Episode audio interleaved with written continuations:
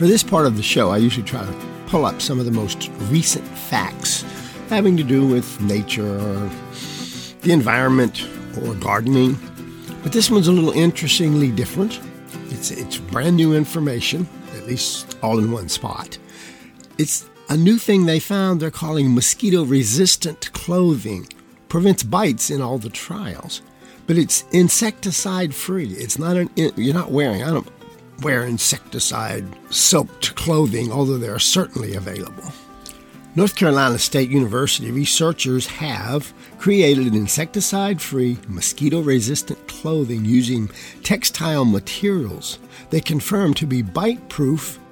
In experiments with live mosquitoes and some other insects, they developed the materials using a computational model of their own design, which describes the biting behavior, particularly of the Aedes aegypti, the mosquito that carries viruses that cause human diseases such as Zika, dengue, fever, and even yellow fever.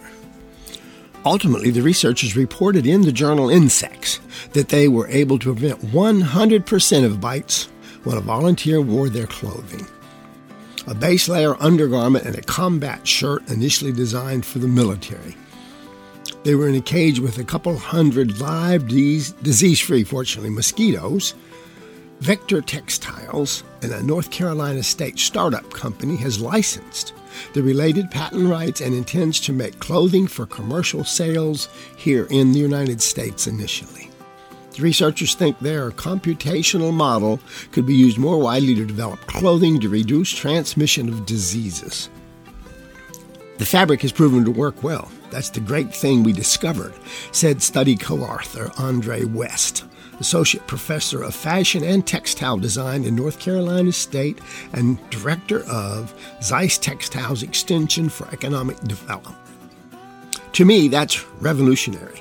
We found that we can prevent the mosquito from pushing through the fabric, while others were thick enough to prevent it from reaching the skin. I found this a little interesting. To develop the computational model to design textile materials that could prevent mosquito bites researchers investigated the dimensions of the head, antenna, and mouth of the Aedes aegypti and the mechanics of just how it bites.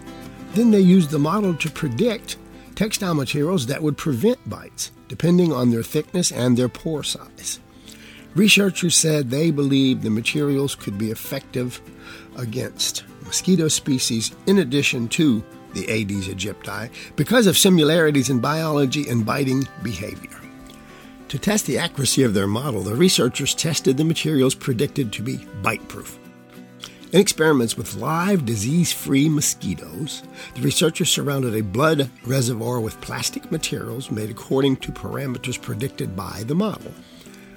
They then counted how many mosquitoes became engorged with blood. One material they initially tested was very thin, less than a millimeter thick, but had also very small pore sizes to prevent the mosquito from being able to stick its mouth parts, or proboscis, through the material. Another material had a medium pore size to prevent the mosquito from inserting its head through the textile far enough to reach the skin, and a third material had large pores but was sufficiently thick that the mosquito's mouth still couldn't get to the skin of the test subject. In a subsequent test, the researchers chose a series of knitted and woven fabrics that met the bite proof parameters determined by the model and validated they worked in experiments using both the blood reservoir and human volunteers. The researchers tested the number of bites received by the volunteers when study participants inserted an arm covered by a protective sleeve into a mosquito cage. The researchers also compared the fabric's ability to prevent bites and repel mosquitoes to fabrics treated with an insecticide. From what they learned in early experiments, researchers developed a bite resistant, form fitting undergarment made with the thin material, as well as a long sleeve shirt, which was initially envisioned as a combat shirt for the military. When a volunteer wore the garment sitting for 10 minutes and standing for 10 minutes in a walk in cage with hungry mosquitoes, the volunteer found the combat shirt was 100% effective at preventing bites. The designers also tested the clothing for comfort to see how well it trapped heat and, and released moisture. The final garments then were actually produced with 100% bite resistant materials, said Michael Roe. Everyday clothing you wear in the summer is not bite resistant to mosquitoes and other insects. Our work has shown that it doesn't have to be that way. Clothes that you wear every day can be made bite resistant. Ultimately, the idea is to have a model that will cover all possible garments that person would ever want, both for the military as well as for private use. Let me throw sort of my caveat into the end of this. I found it interesting that you don't have to have any insecticide to prevent from getting bitten. But what what a revolutionary thought for places where malaria is prominent. Special made clothes for the kids or the people there would be far, far safer than spraying their house with DDT, which they still do, and other pesticides. So this could go a lot further than just making us a little more comfortable here in the States, which is where they're going to release the shirts to be, I guess, tested or really bought first. But what, what a concept in, in third world. Well, incidentally, as climate change jumps on us, we may also be in a malaria situation before we know it. So uh, I think this is uh, going a long way in the right direction. Sometime on my shows, I like to do, for a long time, I would do a bird a week because I happen to be a bird nerd. But my real upbringing uh, as a young man was my interest in reptiles. Several years ago, I had the good fortune, I guess you'd call it, to go to a ranch in South Texas. I guess I won't say, well, I will say what it ended up being. It was a two fellows named the Jambers brothers. They happened to be twins. I happened to be a twin. And they owned a, a nice piece of property down in South, Mm, almost real South Texas.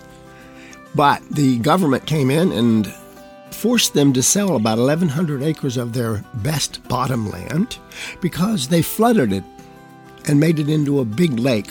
It's now called Choke Canyon. But the reason I'm bringing all this up is the one thing they had maintained on their ranch intentionally over many, many years was a fair population of alligators. They had, oh, half dozen maybe what we call stock ponds, if you're from the South.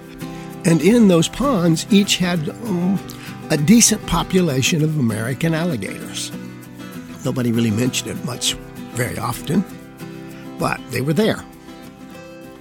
Now there's a really good population of American alligators at Choke Canyon Reservoir. If you've never been out in the wild to see an alligator and you want to go somewhere that's going to be pretty sure one will pop up if you're there very long, then uh, take, take a trip down to Choke Canyon. So let's talk a little bit about the American alligator. The American alligator is kind of a large, slightly rounded body with thick limbs, a broad head, and a really powerful tail. Males can weigh 500 pounds to over a thousand pounds.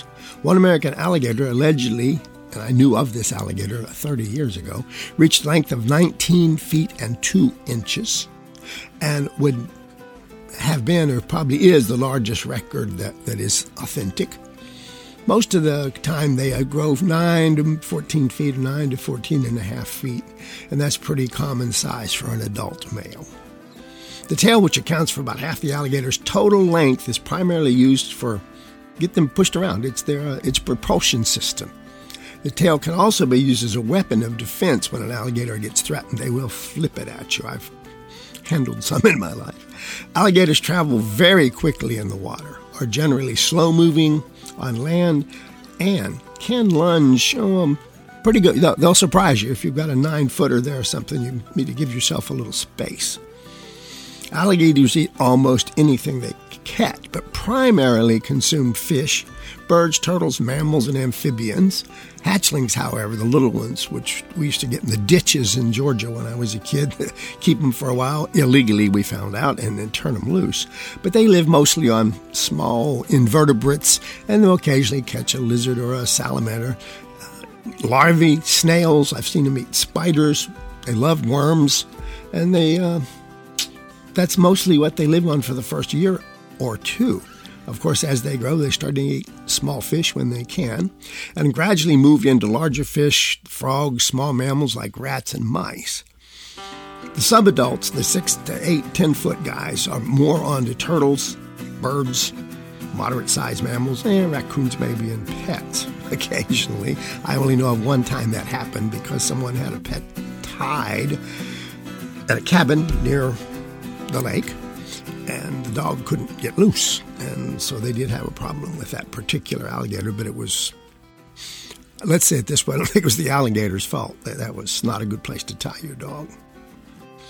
Once an alligator reaches adulthood, any living animal in or near the water is a potential prey, and they've been known to eat wild boar? What we call razorbacks, deer. They have taken a few cattle and sheep. You have to think about that if you have uh, alligators near where you are. And interestingly enough, they're known to regularly kill any smaller alligator they can get their mouth around. Larger males have been known and seen and photographed to take both panthers, what we call puma in South Florida, and bears, sort of making the American alligator, when it gets big enough, the apex predator throughout wherever its distribution happens to be. And here's a little factoid you might be interested in. The alligator's greatest value to the marsh and, uh, and the other animals that inhabit those are the what we call gator holes. The many adults create and expand over a period of years. An alligator uses its mouth and claws and uproots vegetation to clear out a space. Then, shoving with its body and slashing with that tail it's, that's pretty big and strong, it wallows out a depression that stays full of water in the wet season and holds water after the rain stops. During the dry season, and particularly during extended droughts, folks, what are we having everywhere now? Extended droughts. This is why they're more important than we thought. Gator holes provide vital water for fish, insects, crustaceans, snakes, turtles, birds, and all the other mammals. In addition, of course, he gets to live there himself. But they actually save, even though you think, oh, they're the apex predator, they're going to wipe out all the animals. No, the very life existence they've lived for millions of years have provided habitat for everything else that lives in that area that probably wouldn't make it at all if it wasn't for these huge alligators digging these gator holes, and they're very interesting when you find them out in the wild, and allowing all the other members and allowing all the other wildlife in the area to have a place to stay till and if the next big rains come. So, as I occasionally do when I end up babbling on about things, uh, probably more than you want to know about the American alligator, but thanks for staying and listening to Organic Matters.